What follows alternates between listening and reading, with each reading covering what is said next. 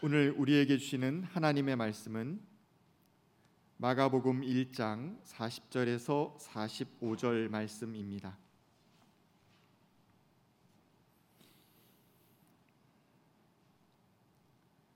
나병 환자 한 사람이 예수께로 와서 그 앞에 무릎을 꿇고 간청하였다.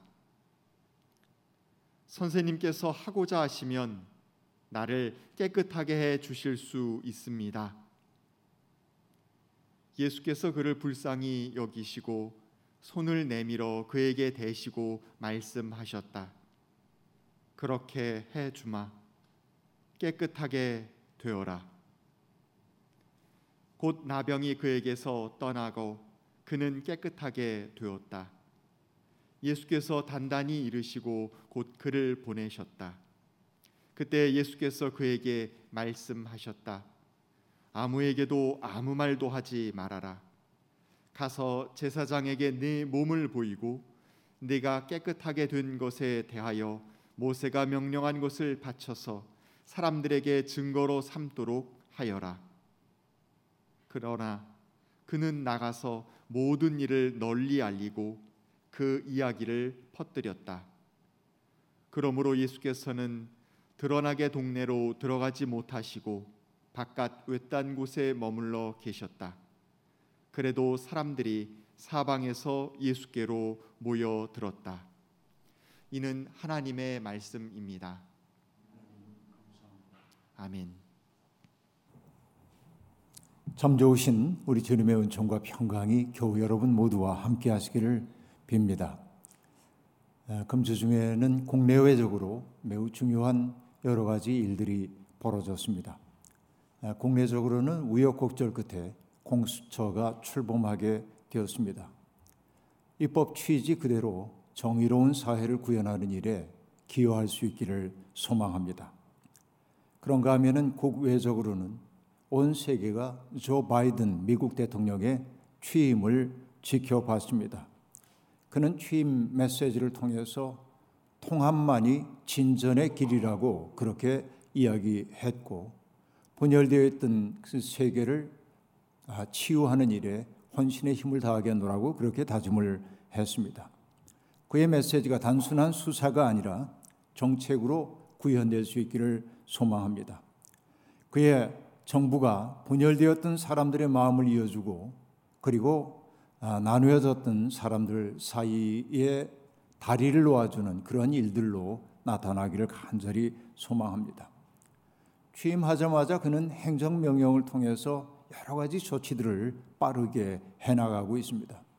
그 가운데 우리에게 주목받는 것들이 몇 가지가 있죠. 하나는 아주 배타적이었던 이민 정책을 재고하도록 함으로써 아주 불안정한 신분으로 지내야 했던 사람들이 조금은 좀 숨 쉴 수 있는 여지를 마련하고 있다는 것이 첫 번째이고 그 두 번째는 세계보건기구 재가입을 지시해서 이 팬데믹 상황을 극복하기 위해서 함께 협력할 마음이 있음을 보여주었습니다. 그러나 무엇보다도 제 마음속에 크게 와닿았던 것은 이제 30일 이내 파리 기후 변화 협정에 복귀하겠다고 하는 이야기였습니다. 기후 변화의 문제는 정말로 중요하고 시급한 문제인데 아, 이 일을 아, 이제 책임적으로 수행하겠다는 의지의 표현으로 보였기 때문에 그렇습니다. 취임식에서 24살의 젊은 시인인 어맨더 골먼이라고 하는 이가 낭송한 취임 축시가 아주 깊은 화제거리가 되었습니다. 우리가 오르는 언덕이라고 하는 시였는데 그러니까 어둠 가운데서도 빛을 찾는 일이 얼마나 중요한지 어떤 소망을 품어야 하는지를 얘기한 후에 분열을 메우고 그리고 차이를 제쳐놓을 수 있는 용기가 우리에게 필요하다고 그렇게 노래했습니다. 그리고 그 시의 마지막 부분은 마침내 우리에게 여명이 밝아올 것이라고 말하면서 그것은 근거 없는 확신이 아니라 근거 있는 확신임을 밝혀주고 있습니다. 그렇게 말하고 있죠. 시인은 그 빛은 언제나 있을 것이기에 우리에게 빛을 볼 용기가 있다면 우리에게 빛이 될 용기가 있다면 이렇게 말합니다. 빛은 언제나 있고 그 빛을 볼 용기가 있고 그 빛이 될 용기가 있으면 우리는 새로운 새벽을 보게 될 것이라고 시인은 노래하고 있습니다. 빛을 볼 용기, 빛이 될 용기야말로 이 어두운 시대에 꼭 필요한 것입니다. 문제는 어둠에 온통 사로잡혀서 빛을 볼 마음도 용기도 빛이 될 생각도 없는 사람들이라고 말할 수 있겠습니다. 완고한 고집과 비관주의에 사로잡혀 있는 사람들 말입니다. 비관주의자들은 빛이 될 용기를 낼 수 없습니다. 하지만 어맨더는 그 빛이 항상 있다고 말합니다. 그 빛을 볼 용기가 없을 뿐이라고 말하고 있습니다. 저는 생각해 보았습니다. 그가 노래했던 그 빛은 어쩌면 하나님께서 세상을 창조하시던 그 첫날 만들었던 그 근원적인 빛이 아닐까 하는 생각 말입니다. 그 빛은 근원적 희망의 다른 이름입니다. 그리고 우리는 예수 그리스도야말로 이 세상에 빛으로 오신 분임을 고백합니다. 이런 고백을 하는 사람들이라면 그분이 우리의 구원자라는 사실을 믿는다고 한다면 우리는 비관주의자가 될 수도 없고 숙명론자가 될 수도 없습니다.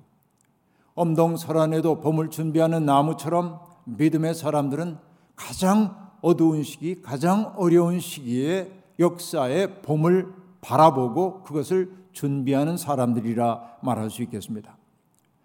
예수님이 세상에 사셨던 공생의 아, 생애 가운데 공생의 3년은 온통 분열과 갈등의 땅, 아픔과 시련의 땅, 어둠이 지극했던 그 땅에 생명과 평화 그리고 화해의 빛을 가져가는 삶으로 점철되어 있다고 말해도 과언이 아닐 것입니다. 마가복음서는 그의 첫 장에서 그리스도께서 하셨던 일들을 보여주고 있습니다. 각종 병으로 말미암아 시달리고 있던 사람들의 병을 주님은 고쳐 주셨습니다. 귀신에 들려 고달파하고 있는 사람들에게서 귀신을 내쫓아 주시기도 했습니다. 절망이 덮개처럼 내려앉아 새로운 삶을 꿈꾸지 못했던 갈릴리 사람들은 예수님을 통해 새로운 삶의 가능성이 열리고 있음을 그들은 발견했습니다. 한마디로 얘기해 예수가 계신 곳에서는 새로운 생명이 꿈틀거렸다라고 하는 말입니다. 새 생명 꿈틀거림 그것이 바로 예수 운동이었습니다. 그러나 예수님은 사람들의 바람에 따라 움직이지 않았습니다. 그들의 필요에 응답하는 것으로 당신의 생을 채우지 않았다고 하는 말입니다. 주님은 누군가에게 숭배받기를 거절하셨습니다. 당신을 숭배하려는 사람들이 있는 것은 한사코 떠나셨습니다. 주님은 늘 한적한 곳을 찾아가 하나님 앞에 엎드리셨고 많은 사람들이 그를 붙들어 왕으로 삼으려고 할 때에도 그들을 피하여 다른 장소로 이동해 가곤 하셨습니다. 그렇습니다. 이것이 예수 그리스도의 삶입니다. 오늘 본문은 바로 그런 예수 그리스도의 길 위에서 벌어진 한 사건을 보도하고 있습니다. 나병 환자의 치유 이야기입니다. 어느 날 나병 환자 한 사람이 예수님께로 나왔습니다. 여러분 아시다시피 고대 세계에서 나병은 죄에 대한 하늘의 심판이라고 그렇게 알려져 있었습니다. 여러분 우리나라에서도 나병 환자였던 하나운 시인을 기억하시지요? 사람들은 그를 가리켜 천형의 시인이라고 말합니다. 하늘의 형벌을 받은 시인이라고 하는 말일 겁니다. 하지만 그것은 하늘의 징벌을 받았다는 심판의 언어가 아니라 그가 경험해야 했던 고통과 소외감의 크기가 우리가 짐작할 수 없을 정도로 크다는 사실을 나타내기 위한 표현이었을 겁니다. 그는 남도길을 걷다가 발가락이 한 개, 두 개 떨어져 나가는 것을 경험한 후에 황토길이라는 시를 썼습니다. 그 시에서 그는 이렇게 말하죠. 가도 가도 붉은 황토길, 숨 막히는 더위뿐이더라. 그렇게 말합니다. 반겨주는 이 아무도 없고 갈 데도 없는 신세입니다. 이것은 얼마나 초절한 일입니까? 그런데 그 길 위에서 자기의 신체 일부가 하나 둘 감각조차 없이 떨어져 나가는 것을 경험하면서 그가 느낄 수밖에 없는 것은 가도 가도 붉은 황토길 아니겠습니까? 숨막히는 더위뿐 아닙니까? 바로 그런 상황이었습니다. 이 나병 환자도 나병 환자도 그런 인생을 살고 있었을 겁니다. 예수님 당시에 나병 환자들은 마을에서 동떨어져 있는 격리된 장소에 머물러야만 했습니다. 왜냐하면 다른 사람들을 오염시킬 수 있다고 생각되었기 때문에 그렇습니다. 그 때문에 그들은 스스로를 오염 덩어리로 생각했고 다른 사람들과의 접촉을 한사코 꺼려 했습니다. 그런데 오늘 본문은 나병 환자 한 사람이 예수님께서 예수님께로 왔다라고 이야기합니다. 여기 과거형인 왔다로 번역이 되긴 했지만 헬라어 원문에서는 왔다가 아니라 현재형으로 되어 있습니다. 현재형. 나병 환자 한 사람이 그에게 옵니다라고 번역할 수 있겠습니다. 마치 과거의 사건인 듯 얘기하고 있지만 그 사건이 지금 벌어지고 있는 것처럼 마가는 의도적으로 기술하고 있습니다. 왜 그럴까요? 그 이야기를 듣고 있는 사람들을 그 현장 속으로 초대하고 있음을 알 수 있습니다. 다시 말하면 그 나병 환자의 아픔을 주님이 어떻게 치유해 주셨는지 그 현장 속에서 경험해 보라고 하는 일종의 초대라고 볼 수 있습니다. 그는 자발적으로 예수님 앞에 나와 무릎을 꿇고 주님 앞에 간청합니다. 선생님께서 하고자 하시면 나를 깨끗하게 해 주실 수 있습니다. 라고 말합니다. 여기서 매우 중요한 문장을 우리가 발견합니다. 하고자 하시면 이라고 하는 말입니다. 전제 조건이 붙어 있습니다. 그러면 하실 수 있습니다. 라고 말합니다. 영어로는 그걸 그렇게 말하죠. If you will 하고 요. 당신이 의지가 있다면 그런 뜻이겠죠. 그러면 당신은 you can 이라고 말합니다. 당신은 나를 깨끗하게 하실 수 있습니다. 라고 말합니다.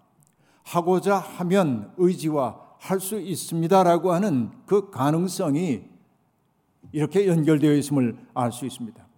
할 수 있어도 뜻이 없는 경우도 있습니다. 하지만 뜻은 있지만 할 수 없는 경우도 있습니다. 두 가지 모두 어떤 구원의 사건도 일어날 수가 없습니다. 뜻과 능력이 함께 만날 때 변화의 사건이 벌어지도록 되어 있습니다. 이 나병 환자는 예수 그리스도께서 그런 능력이 있음을 알고 있고 그 때문에 주님이 원하신다면이라고 얘기함으로 그의 간절한 마음을 드러내고 있습니다. 그는 주님의 능력을 신뢰합니다. 이제 선택은 주님의 몫입니다. 바로 그의 간절한 모습을 바라보면서 예수님 속에서 그를 불쌍히 여기는 마음이 일어났습니다. 여기 불쌍히 여기다라고 하는 단어는 스프라크니조마이라고 하는 단어입니다. 이것은 그냥 불쌍히 여기다, 딱하게 여기다라고 하는 뜻 아닙니다. 이 말은 일전에도 얘기한 적이 있지만 고대인들의 사고를 반영하고 있습니다. 인간의 감정이라고 하는 것이 머무는 자리가 있다고 말하고 있는데 인간의 감정 가운데 가장 깊은 감정이 머무는 자리가 창자 내장이라고 생각을 했고 스프라크니 조마이라고 하는 말은 바로 그 내장에서 비롯된 말입니다. 다시 말하면 예수 그리스도께서 그를 불쌍히 여기셨다고 하는 말은 혀를 끌끌 차면서 참 안 됐구나 이 정도로 생각하지 않았다는 거예요. 주님이 그의 고통을 바라보면서 당신의 고륙지친이 겪는 것, 아픔을 겪는 것처럼 아파하셨다는 말입니다. 바로 그의 아픔을 당신의 아픔으로 고스란히 수용하셨음을 나타내는 게 불쌍히 여기셨다라고 하는 단어인 것입니다. 그렇습니다. 바로 이것이 사랑이죠. 누군가의 고통을 그대로 당신 것으로 가져오는 것이죠. 우리도 아이를 길러봤습니다만 아이가 열이 나가지고 이마가 불덩이가 되어서 밤잠을 이루지 못할 때 아이에게 머리맡에 앉아가지고 부모들은 뭐라고 얘기합니까? 물수건을 갈아대면서 아이야 내가 대신 아팠더라면 그렇게 말하잖아요. 정말로 그럴 수 있다면 그렇게 하고 싶어 하잖아요. 바로 이것이 불쌍히 여기다라는 말 속에 담겨 있는 속뜻입니다. 그냥 단순하게 안 됐네 이게 아니에요. 바로 그런 마음으로 주님은 그 사람을 대했다고 말합니다.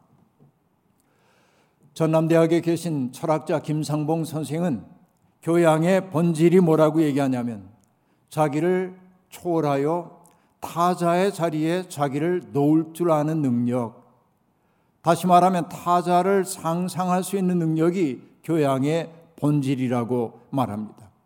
바로 이것이 교양이라는 거예요. 타자의 자리에 나를 세워보는 것. 예수 그리스도는 그렇게 본다고 한다면 교양인이었습니다. 불경한 말처럼 들리는지 몰라도 타자의 고통을 그대로 당신의 것으로 느꼈기 때문에 그렇습니다. 주님은 마침내 손을 내밀어 그에게 대시고 말씀하셨습니다. 그렇게 해주마 깨끗하게 되어라 라고 말합니다. 나병 환자의 몸에 손을 댄다고 하는 것 이것은 스스로 부정해지고 불결해진다는 것을 의미합니다. 감염의 위험이 있다고 꺼리는 사람들이 많지만 주님은 그가 남처럼 여겨지지 않았기에 그의 몸에 손을 댔습니다. 그의 몸에 손을 댔다가는 나까지 오염될지 모른다는 두려움 따위는 없습니다. 주님의 그 말씀이 떨어지자 나병은 떠나갔고 그는 깨끗하게 되었습니다. 뜻이 일어나자 능력이 나타났고 그 때문에 사건이 벌어진 것입니다. 저는 이 본문 말씀을 읽을 때마다 예수 그리스도의 손을 떠올릴 때마다 강은교 시인의 당신의 손이 떠오릅니다. 당신의 손이 길을 만지니 누워있는 길이 일어서는 길이 되네. 당신의 슬픔이 살을 만지니 머뭇대는 슬픔의 살이 달리는 기쁨의 살이 되네. 아, 당신이 죽음을 만지니 천지에 일어서는 뿌리들의 뼈. 예수 그리스도의 손이 닿는 곳마다 바로 이런 기적이 일어났습니다. 우리의 손이 닿는 곳마다 이런 기적이 일어난다면 얼마나 좋겠습니까? 중요한 것은 뜻을 일으켜 세우는 데 있습니다. 바로 그 뜻의 일어남, 내 속에서 누군가의 고통 때문에 그 고통을 덜어주고 싶어서 내 속에 애끓는 마음이 생겨나는 것, 바로 그것이 사랑입니다. 진실한 사랑이 우리 속에 일어날 때 우리는 무능에서 깨어나 새로운 일을 시작할 수 있습니다. 예수님처럼 기적 행위자가 될 수는 없다 해도 내 속에 그 마음이 일어난다면 우리가 할 수 있는 작은 일부터 시작할 용기를 가질 수 있습니다. 나는 할 수 없는 일이니까 라고 포기하는 법이 없습니다. 내 사랑하는 사람이 겪는 고통을 바라보면서 어떻게 저 고통에 내가 할 수 있는 일이 없다고 말할 수 있겠습니까? 할 수 있는 일들을 다 해보는 거죠. 바로 이것이 사랑 아닙니까? 나병 환자의 치유는 놀라운 일이었습니다. 당사자가 느낀 기쁨이 얼마나 컸을까요? 마치 꿈을 꾸는 것 같았을 겁니다. 그리고 세상에 나가서 내가 깨끗하게 되었어요라고 외치고 싶었을 겁니다. 그러나 주님은 그에게 단단히 이르셨습니다. 아무에게도 아무 말도 하지 말아라. 그리고 다른 지시 하나를 내립니다. 가서 제사장에게 내 몸을 보이고 내가 깨끗하게 된 것에 대하여 모세가 명령한 것을 바쳐서 사람들에게 증거로 삼도록 하여라라고 말합니다. 두 가지의 명령이 있습니다. 하나는 침묵 명령입니다. 말하지 말라는 것입니다. 또 하나는 율법을 준수하여 치유를 사람들 앞에 증거로 삼으라고 얘기하고 있습니다. 왜 침묵하라고 했을까요? 우리 같으면 세상에 나가서 이 놀라운 소식을 전파하라고 말하고 싶은데 왜 침묵하라고 명령했을까요? 마가봉을 연구하는 학자들은 아직은 예수 그리스도의 메시아적 비밀을 드러낼 때가 아니기 때문이라고 해석하기도 합니다. 뭐 그런 해석 가능합니다. 그러나 그것만 가지고는 석연치 않은 부분이 많이 있는 게 사실입니다. 유대교 율법을 준수하라고 하는 것 또한 어떤 의미입니까? 아직은 유대교와 정면 대결할 때가 아니라고 하는 사실 때문이라고 말하는 이들도 있습니다. 그것도 일리가 있기는 합니다. 그러나 우리의 마음속에 쓱 다가오지는 않습니다. 저는 예수님이 그를 보내셨다는 단어에 주목해야 한다고 생각해 봅니다.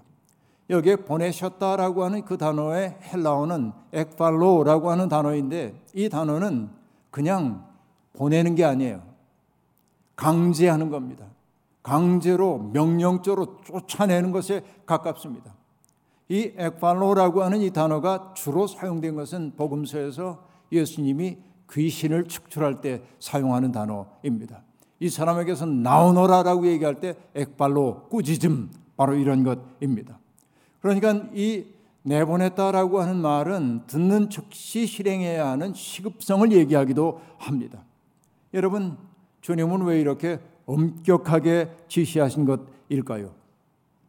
우리가 깨끗해졌다는 것, 구원받았다는 것을 사람들에게 말로 설명하기보다는 내 삶을 통하여 보이라고 하는 뜻 아니었을까요? 열매를 보아 그 나무를 안다는 말이 있습니다. 예수님은 또한 그렇게 말씀하셨죠. 너희가 서로 사랑하면 모든 사람이 그것으로서 너희가 내 제자인 줄을 알게 될 것이다 라고 말했습니다. 제자 됨이라고 하는 것은 신분 증명서를 보임으로 입증되는 것 아니라 그들의 삶을 보아야 알 수 있다라고 하는 말 아닙니까? 바로 이 얘기인 것이지요. 믿음의 진실함은 행위를 통해 나타나야 합니다. 사랑의 참됨은 수고를 통해 나타나야 합니다. 소망의 적실함은 인내를 통해 나타나야 합니다. 이것이 바울 사도가 해주고 있는 얘기죠. 때때로 말의 부질없음을 느낄 때가 많이 있습니다. 말이라고 하는 게 또 다른 논박을 낳기도 하고 쓸데없는 논란을 일으킬 때가 많이 있습니다. 그러므로 믿는 사람들에게 필요한 것은 누군가의 논쟁이 아닙니다. 나의 삶을 드러내 보이는 것인 것이죠. 그래요. 나의 믿음의 진실함은 행위를 통해 사랑의 참됨은 수고를 통해 그리고 소망의 적실함은 인내를 통해 입증되어야만 하는 것입니다. 행위와 인내와 수고가 없는 믿음, 소망, 사랑은 공허합니다. 얼마 전 우리는 눈 내리는 서울역 광장에서 벌어진 한 사건을 기억하고 있습니다. 사건이라 말했지만 그것은 참으로 아름다운 광경이었습니다. 노숙인으로 보이는 한 사람이 허름한 입성의 한 사람이 점잖은 행색의 한 행인에게 다가가 뭐라고 말을 건넵니다. 그는 너무 추우니 커피 한 잔만 사달라고 이야기했습니다. 그 행인은 추위에 떨고 있는 그 노숙인에게 자기의 외투를 벗어서 입혀주고 장갑을 꺼내 그에게 건네주고 지갑을 꺼내서 그 속에 든 5만 원권 지폐를 건네주고는 총총히 사라졌습니다. 그 사진을 찍은 기자가 그의 뒤를 따라 가보려고 했지만 그는 이미 사라진 상태였습니다. 그 행인이 어떤 사람인지 저는 모르겠지만 그는 분명히 냉혹하고 차가운 세상에 햇볕 한 점을 뿌린 사람이라 말할 수 있습니다. 오늘 도처에 있는 강대상에서 수없이 많은 설교가 선포되고 있겠지만 그 설교보다 어쩌면 그 광경 하나가 더 많은 사람들의 마음속에 감동을 일으키는지 모릅니다. 말이 아닙니다. 삶으로 입증해 보이라고 하는 것입니다. 부질없는 말 속에 매달려 내가 마치 좋은 사람 된 것처럼 생각하지 말라는 말입니다. 말이 아니라 삶이 우리가 누구인지를 보여줍니다. 그런 의미에서 가야 할 길이 참으로 멉니다. 어떻습니까? 이제는 속히 가라고 침묵하라고 주님 말씀하셨지만 결과적으로 주님의 명령은 지켜지지 않았습니다. 기쁨을 주체할 수 없었던 그 치유된 사람은 자기에게 일어난 일을 만나는 모든 사람들에게 다 퍼뜨렸습니다. 충분히 이해할 수 있는 일이긴 합니다만 그러나 그 때문에 예수님은 드러나게 마을로 들어가실 수가 없었다고 복음서가 전하고 있습니다. 그 마을은 예수님을 기적 행위자로 국한하여 생각하려는 사람들의 욕망이 들끓는 장소였기 때문에 그렇습니다. 내가 바라던 것이 이분을 통해 이루어질 수 있다고 하는 그런 헛된 생각이 예수님을 온통 메시아로 삼고자 하는 그런 마음의 열망과 만날 수 있었기 때문에 그렇습니다. 그곳 마을은 여러분 표현 이렇게 쓸 수 있을까요? 달은 바라보지 않고 달을 가리키는 손가락만 바라보는 격이 될 수도 있었던 것이죠. 그 때문에 주님은 바깥 외딴 곳에 머무셔야 했습니다. 주님은 통념과 관습과 욕망이 지배하는 일상 세계에 속할 수가 없었습니다. 그분은 다른 세계를 가르쳐 보이기 위해 기적을 행할 것만 사람들은 기적만을 바라보고 있었기 때문에 그렇습니다. 이것은 하나님 나라에 대한 왜곡일 수 있었던 것이죠. 그 때문에 주님은 바깥 외딴 곳에 계셨습니다. 독일의 철학자인 하이데거는 우리의 일상이 잡담과 호기심으로 점철되어 있다고 말합니다. 우리는 남들과 나를 비교하거나 혹은 비교당하며 삽니다. 그래서 내 삶이 가치 있는지 그렇지 않은지라고 하는 것을 지위, 재산, 인기 등을 척도로 삼아 재려합니다. 여러분, 최근에 수십 년 사이에 미국에서 가장 자주 사용되는 단어 가운데 하나가 deserve라고 하는 단어인데 그건 그럴 만한 자격이 있다라고 하는 것인데 이 단어가 유난히 최근 20여 년 사이에 자주 사용됐다고 얘기합니다. 자격의 문제입니다. 너는 그럴 자격이 있어. 이런 말을 듣고 싶은 거죠. 그 자격을 채우려다 보니까 우리 인생이 너무 힘들어졌다라고 하는 말입니다. 그 때문에 우리는 다른 사람들의 평가에 일희일비합니다. 사방을 들이번거리면서 다른 이들이 하는 말에 귀를 기울입니다. 남들에게 뒤칠까봐 뒤처질까봐 조바심을 내며 삽니다. 그 때문에 잡담거리가 되는 것에 호기심을 갖습니다. 그래야 내가 소외되었다는 느낌에서 노연할 수 있기 때문에 그렇습니다.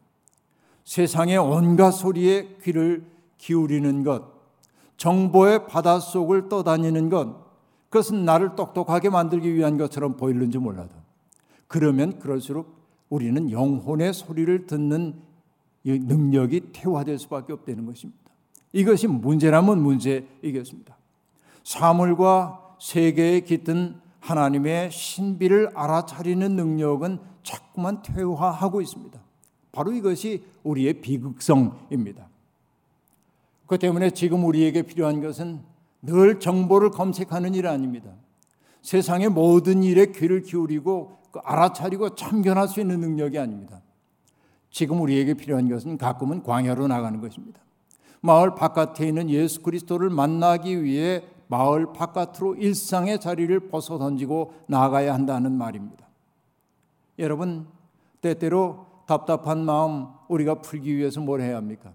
시원한 바람을 좀 쐬야 하지 않겠습니까? 눈을 맞을 수 있다면 더 좋겠습니다. 나무와 숲을 바라봐도 인생이 달라집니다. 그곳에 나갈 때 비로소 우리는 잣다란 근심에서 벗어나서 세상을 경의의 눈으로 바라볼 수 있습니다. 한적한 장소라면 좋겠지만 그럴 수 없다고 한다면 고독의 시간을 꼭 마련해야 합니다. 바로 그것, 고독의 시간, 나의 내면을 응시하는 그 시간이야말로 마을 바깥으로 나가 예수님과 만나는 시간이라 말할 수 있겠습니다. 나의 소원을 들어주시는 분이 아니라 하나님의 뜻에 접속시켜 주시는 분, 나를 수렁과도 같은 일상의 자리에서 건져내 더 넓고 광대한 세계 속에 위치 지워주는 그분을 우리가 만나야 합니다. 그래야만 우리의 시선이 확장되고 시선이 확장될 때 우리를 한껏 잡아채든 세상의 인력으로부터 자유롭게 됩니다. 바로 이것이 복음이 주는 자유함이라고 말할 수 있습니다. 여러분, 유혹이 많은 세상에 사는 동안 우리 영혼에는 때가 많이 묻었습니다. 살아남기 위해 발버둥을 치다 보니 우리가 하나님의 형상이라는 사실을 까맣게 잊어버리고 말았습니다. 자신도 모르는 사이에 불투명한 존재가 되었습니다. 사람들은 나를 바라보면서 너를 통해서는 하나님을 볼 수가 없다고 말하기도 합니다. 바로 이것이 타락이고 참상입니다.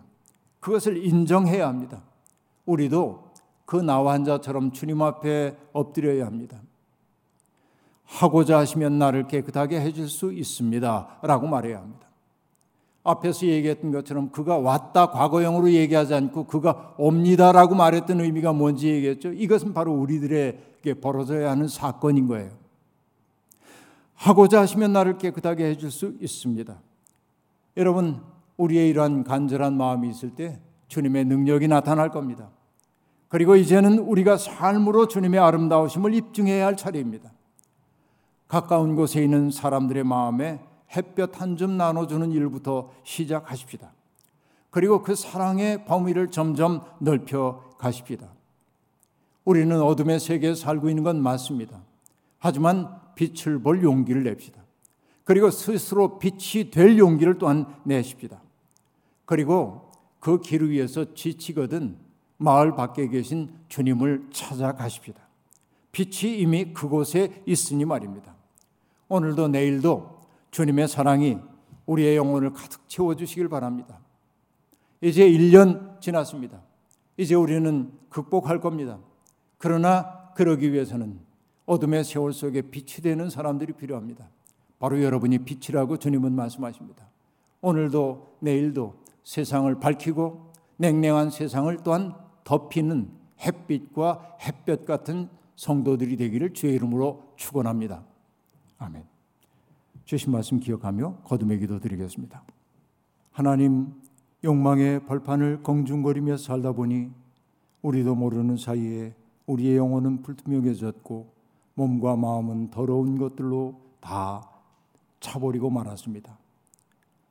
때때로 우리는 꽤 괜찮은 사람인 양 사람들 앞에 모습을 드러내지만 곰곰이 앉아 자신을 돌아보면 너무도 먼 곳으로 와버린 것 같은 아득함이 우리를 사로잡기도 합니다.